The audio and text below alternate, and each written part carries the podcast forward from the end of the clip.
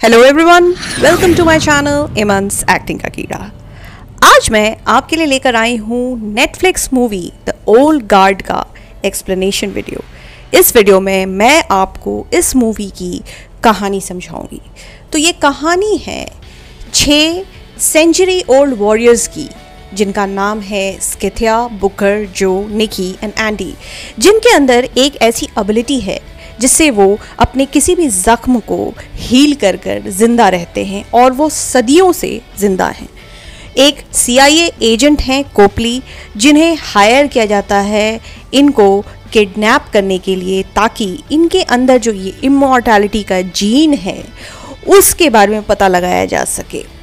तो ये जो पूरी टीम है इनकी छः लोगों की, ये मिशन पे जाते हैं और वहाँ पर ये कुछ सोल्जर्स को मार देते हैं और उसके बाद इनका ये जो अटैक है, इसको रिकॉर्ड किया जाता है क्योंकि इसमें साफ़ साफ़ ये दिखाई देने लगता है कि ये जो सोल्जर्स हैं, ये अपने आप को रीजनरेट कर लेते हैं।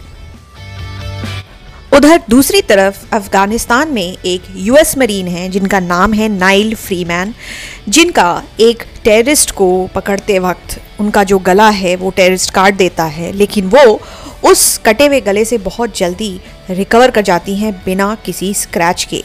ये बात जो इमोटल्स हैं, उनको अपने सपने में पता चल जाती है, क्योंकि जो सारे इमोटल्स हैं, वो सपनों से एक दूसरे से कनेक्टेड रहते हैं। और एंडी फिर फ्री मैन को ट्रैक करती हैं इसके पहले कि उन्हें कोई मिलिट्री पर्सनल टेस्टिंग के लिए भेज दे और उन तक पहुँच जाती हैं। और कोपली, जो वो वीडियो लेकर एक फार्मास्यूटिकल एग्जीक्यूटिव हैं, स्टीवन मैवरिक, उनके पास चले जाते हैं और उनको ये वीडियो दिखाते हैं, जिसको देखने के बाद वो उन्हें बोलते हैं इस टीम को कैप्चर करने के लिए। तब तक एंडी जो है नाइल को फ्रांस ले आती हैं और अपनी पूरी टीम से मिलवाती हैं। उनको वहाँ पर पता चलता है कि क्विन जो एंडी की कॉमरेड हुआ करती थी, बहुत सेंचुरीज पहले उन्हें प्रीस ने कैप्चर किया था और आयरन मेडन बनाकर आयरन का बनाकर समुद्र में फेंक दिया था और वो पिछले 500 साल से समुद्र के अंदर तैर रही हैं। उनको ये भी पता चलता है कि इमोर्टिलिटी का जो जीन उनके अंदर है, वो इतना भी परफेक्ट नहीं है क्योंकि कुछ टाइम बाद उनकी जो हीलिंग एबिलिटी है, वो ख़त्म हो जाती है और वो लोग मर जाते हैं बिना वार्निंग के। इमोटल्स के ग्रुप को फिर मेरिक्स के फोर्सेस एम्बुश करते हैं और जो और निकी को कैप्चर कर लेते हैं और बुकर काफ़ी ज़ख्मी हो जाते हैं और लास्ट में छूट जाते हैं और एंडी उनको बंदी बना लेती है।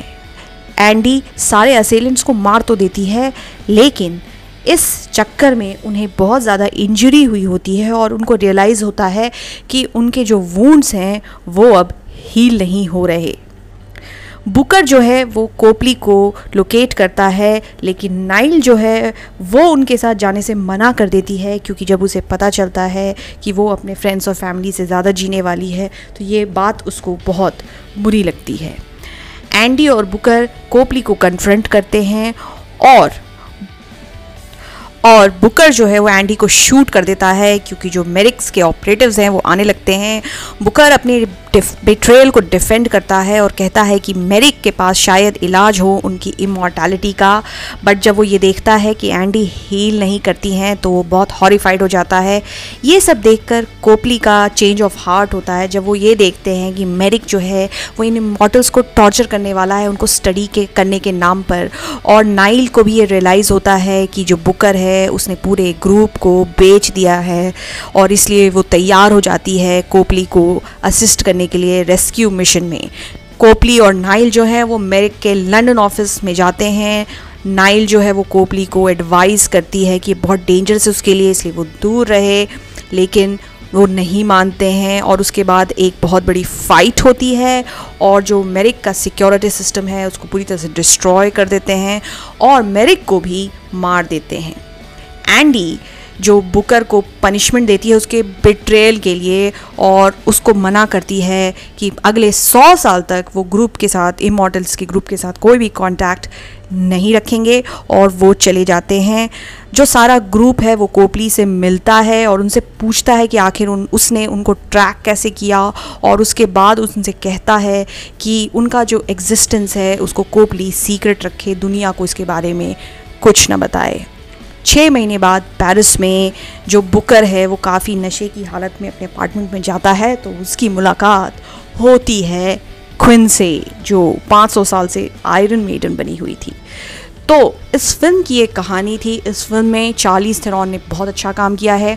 चार्लीस थेरॉन एक ऑस्कर विनिंग एक्ट्रेस हैं। उन्होंने मॉन्स्टर मूवी भी की है और अगर अभी तक आपने उनकी मैड मैक्स फ्यूरी नहीं देखी है तो ज़रूर देखिए। बहुत ही अच्छी परफॉर्मेंस है और इस मूवी में भी बहुत ही बेहतरीन एक्शन सीक्वेंसेस हैं, बहुत ही रियलिस्टिक हैं और आपको देखने में बहुत मज़ा आएगा। तो बिल्कुल भी मिस मत कीजिएगा Netflix movie the old guard को।